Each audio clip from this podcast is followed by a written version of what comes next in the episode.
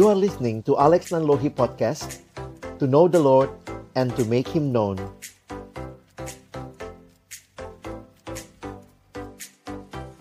yang dikasihi Tuhan, mari sebelum membaca merenungkan firman Tuhan, kita berdoa. Bapa di dalam surga kami bersyukur di hari perhentian yang kau berikan kepada kami. Kami boleh datang memuji memuliakan namamu dan juga mendengarkan firmanmu. Kami akan membuka firmanmu, bukalah juga hati kami. Jadikanlah hati kami seperti tanah yang baik. Supaya ketika benih firman Tuhan ditaburkan boleh sungguh-sungguh berakar, bertumbuh, dan juga berbuah nyata di dalam kehidupan kami. Berkati hambamu yang menyampaikan setiap kami yang mendengar, Tuhan tolonglah kami semua. Agar kami bukan hanya jadi pendengar-pendengar firman yang setia, tapi mampukan dengan kuasa dari rohmu yang kudus. Kami dimampukan menjadi pelaku-pelaku firmanmu di dalam kehidupan kami. Bersabdalah ya Tuhan, kami umatmu sedia mendengarnya. Di dalam satu nama yang kudus, nama yang berkuasa, nama Tuhan kami Yesus Kristus, kami menyerahkan pemberitaan firman-Mu. Amin. Saudara yang dikasihi Tuhan, tema yang diberikan kepada kita hari ini, percaya menjadikan bahagia. Saudara yang dikasihi Tuhan, kebangkitan Kristus yang kita rayakan pada waktu Paskah menjadi penentu dalam keimanan kita sebagai orang Kristen karena Kristus bangkit, maka apa yang dia katakan, apa yang dia sudah lakukan, menyatakan itulah yang Allah perkenan. Allah membangkitkan Kristus, menyatakan bahwa apa yang Yesus lakukan dengan kematiannya di kayu salib, Allah terima sebagai korban yang memberikan kepada kita keselamatan yang kekal. Saudara yang dikasihi Tuhan, tapi realita hidup di sekitar kita, khususnya ketika kita masih masuk dalam masa ada di rumah, beribadah online.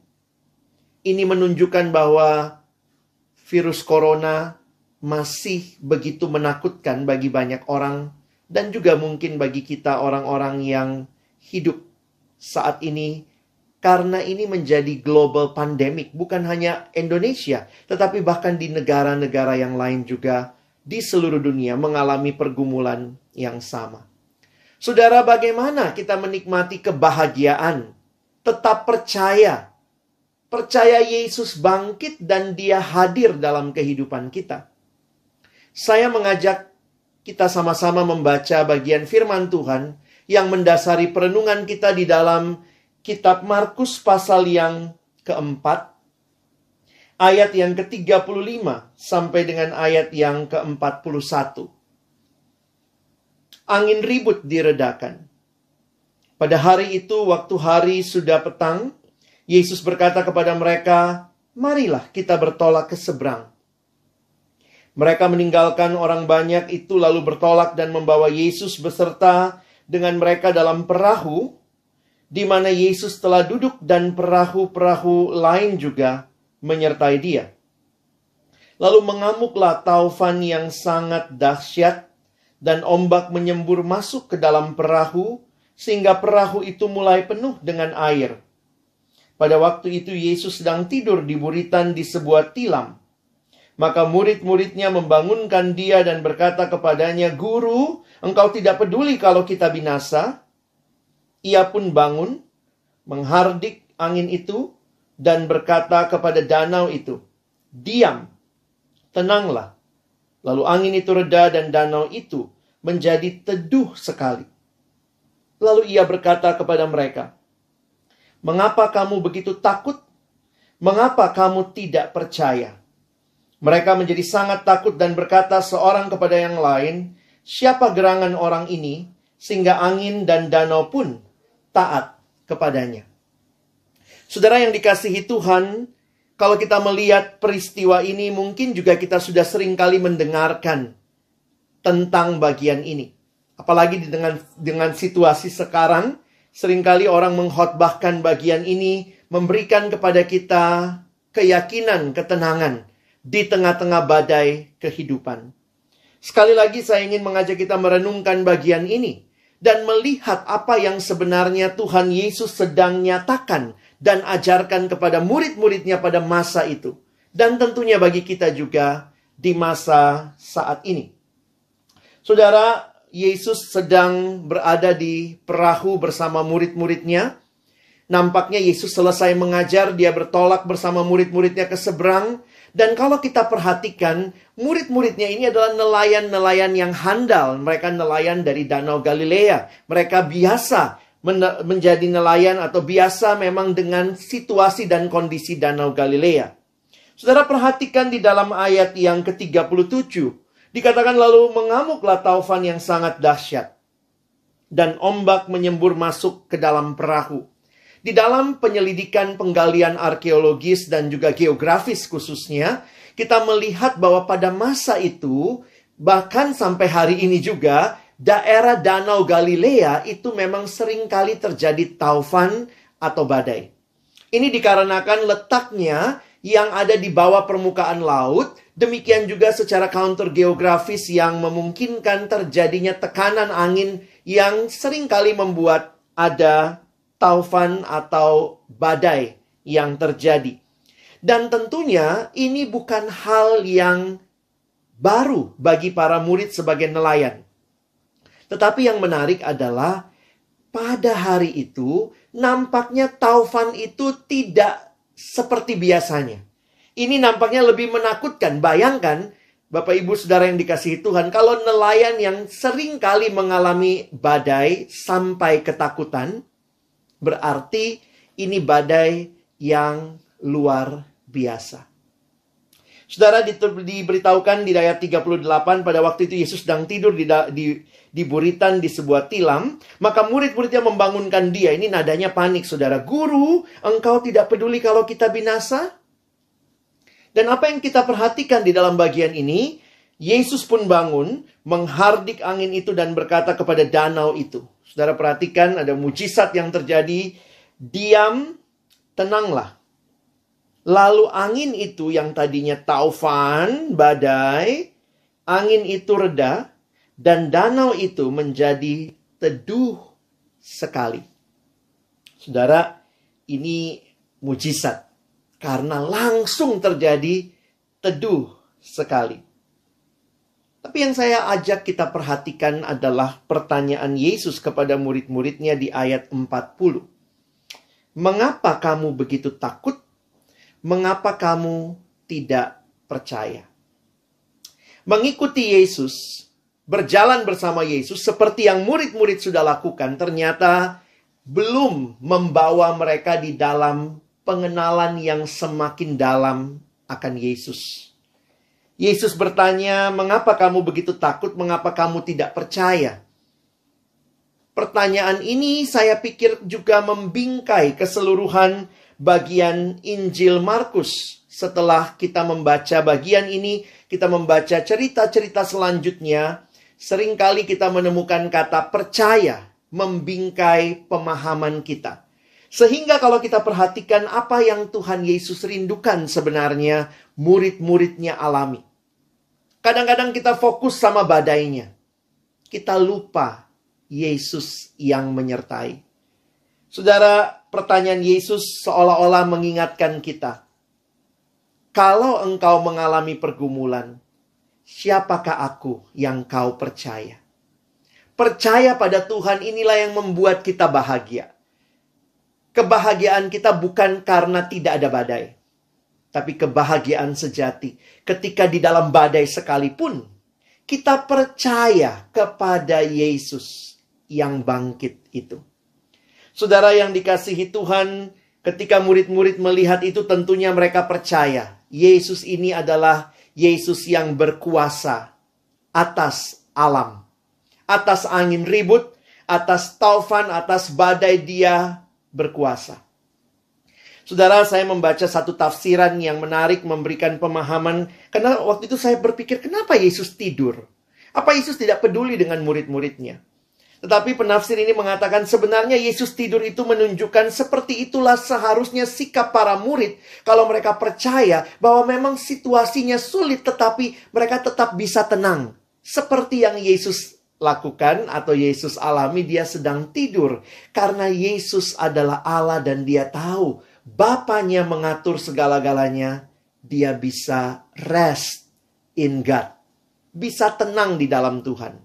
Ya mungkin saudara bilang tapi kan saya bukan Yesus Pak Pendeta. Betul tetapi pertanyaan-pertanyaan percaya ini harusnya terus kita tanyakan. Apakah setelah kita melalui pergumulan-pergumulan hidup, saya pikir corona ini hanya salah satu pergumulan hidup. Karena sesudah corona ini berlalu, apakah Bapak Ibu tidak punya pergumulan lagi? Mungkin ada pergumulan selanjutnya. Tapi pergumulan-pergumulan ini harusnya bukan menjadi fokus utama kita, Tentu kita berusaha mengatasi pergumulan itu, tetapi Tuhan mau kita fokus kepada Dia. Sungguhkah kita percaya kepada Dia? Siapa Yesus yang Bapak Ibu Saudara makin percaya setelah peristiwa ini? Dia Yesus yang berkuasa atas penyakit. Saudara, kalau kita melanjutkan sebenarnya di pasal yang kelima, Markus pasal yang kelima, ayat yang pertama sampai ayat yang ke-20, kita juga bisa melihat ada hal lain lagi yang diceritakan. Kalau Bapak Ibu perhatikan, Yesus mengusir roh jahat dari orang di Gerasa. Perhatikan juga, orang ini bukan baru dirasuk roh jahat, sudah lama dan sulit sekali dikendalikan, sulit untuk diikat, dia tidak bisa diatur dan dia sering kali menakutkan bagi banyak orang. Tapi hari itu, Yesus menunjukkan di hadapan murid-muridnya yang bersama dia, bertemu dengan orang yang dirasuk ini. Bahwa Yesus lebih berkuasa dari setan sekalipun. Dia lebih berkuasa dari alam, dia menguasai, dia berkuasa atas alam, dia berkuasa atas setan, dan cerita ini dilanjutkan dengan Yesus menyembuhkan seorang perempuan yang sakit pendarahan. Yesus pun berkuasa atas penyakit, Bapak Ibu Saudara yang dikasihi Tuhan. Pergumulan perempuan ini 12 tahun sakit pendarahan. Tentu nggak mudah. Sakit pendarahan membuat dia pasti terasing dari masyarakat, tidak bisa beribadah ke bait Allah, karena perempuan yang pendarahan dilarang memasuki area bait Allah. Dan karena itu kita melihat bagaimana Yesus menyembuhkan dia dan bukan hanya memulihkan sakitnya, tapi Yesus juga memulihkan perempuan ini secara sosial. Saudara lihat sebenarnya dia sudah sembuh ketika dia pegang jubah Yesus, dia sudah sembuh. Tapi kenapa Yesus mengatakan, mari, siapa yang sentuh aku? Murid-muridnya bilang, banyak sekali orang di sekitar sini. Siapa yang menyentuh? Begitu banyak yang menyentuh. Tapi pertanyaan Yesus ini menegaskan kepada kita, Yesus mau mengatakan, majulah, siapa yang menyentuh? Dan perempuan itu pada hari itu bukan hanya disembuhkan secara penyakit, tetapi secara sosial dia diakui di hadapan semua orang yang melihat bahwa dia sekarang sudah sembuh. Yesus lebih berkuasa dari sakit penyakit. Dan akhirnya nanti kalau Bapak Ibu perhatikan masih di pasal yang kelima, pasal yang kelima ayat yang ke-21 sampai nanti ayat yang ke-43, kita melihat Yesus membangkitkan anak Yairus Yairus yang anaknya mati, dia datang cari Yesus. Lalu perhatikan ada kalimat yang menarik di ayat yang pasal yang kelima Markus, ayat yang ke-35. Ketika Yesus masih berbicara, datanglah orang dari keluarga kepala rumah ibadat itu dan berkata, anakmu sudah mati. Apa perlunya lagi engkau menyusahkan guru? Perhatikan jawaban Yesus. Ayat 36. Tetapi Yesus tidak menghiraukan perkataan mereka dan berkata kepada kepala rumah ibadat, Jangan takut, percaya saja. Saudara saya terus merenungkan kalimat ini. Jangan takut, percaya saja. Saudara, kematian begitu mengerikan. Tuhan bilang, jangan takut, percaya saja. Saudara, apa yang kita saksikan di sini adalah satu tindakan yang Tuhan mau engkau dan saya alami di tengah pergumulan untuk belajar percaya. Dia Yesus yang lebih berkuasa bahkan dari kematian. Percaya saja. Saudara, ini membuat kita menyadari memang tidak mudah jadi orang Kristen ya. Orang Kristen sering kali disebutkan orang percaya. Tetapi hal yang paling sulit kita lakukan dalam hidup beriman kita yaitu percaya itu. Karena kita mungkin masih lebih percaya kepada kekuatan kita, kepada pemikiran kita, kepada cara kita menyelesaikan segala sesuatu. Tapi Tuhan ingatkan kita hari ini. Percaya membawa kebahagiaan. Karena kita bukan percaya pada diri kita, pada kekuatan kita, pada kemampuan kita. Tapi kita percaya kepada Yesus yang sudah mengalahkan kematian. Dia, Yesus yang berkuasa atas alam. Atas setan. Atas sakit penyakit. Bahkan atas kematian. Dan Yesus yang bangkit dan hidup itu. Menyertai kita sekarang. Seringkali dalam badai Tuhan tidak langsung menenangkan badai itu Buktinya corona masih ada di sekitar kita. Tapi yang apa yang Tuhan lakukan? Yang Tuhan tenangkan adalah hati setiap kita di dalam badai ini. Percaya, Yesus yang bangkit itu hadir dan menyertai kehidupan kita.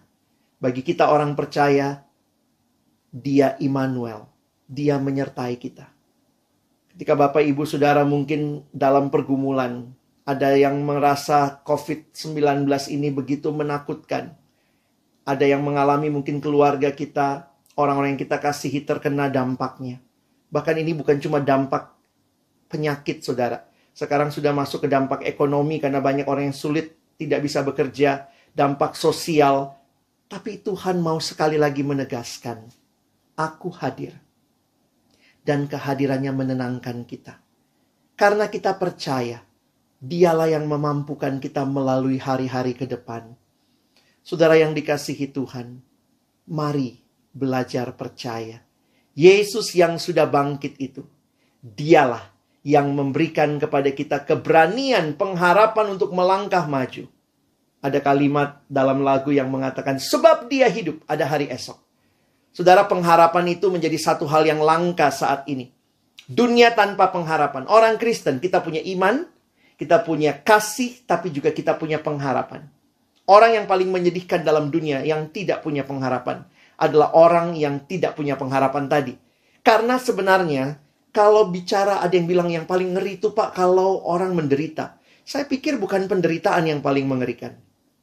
Yang paling mengerikan adalah tidak punya harapan. Karena orang yang masih punya pengharapan menderita pun dia bisa tanggung. Tapi kalau penderitaan tanpa harapan, saya pikir ini sangat menyedihkan.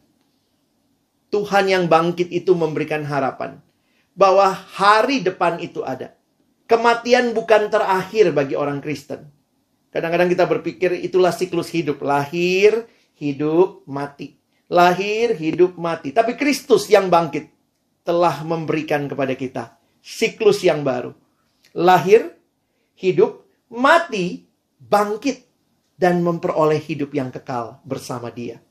Saudara, inilah kepastian yang harusnya membawa kita orang-orang Kristen bersaksi tentang Allah di dunia ini, membawa pengharapan bagi sekitar kita, dan kiranya kita pun mengalami percaya membawa bahagia. Tuhan Yesus memberkati kita. Mari kita berdoa. Tuhan terima kasih buat firman-Mu sekali lagi teguhkan kami. Berjalan di dalam iman percaya kami. Karena kami disebut orang-orang percaya. Biarlah ketika kami boleh sungguh-sungguh percaya kepadamu. Kami boleh diteguhkan dalam hidup ini, diberikan pengharapan.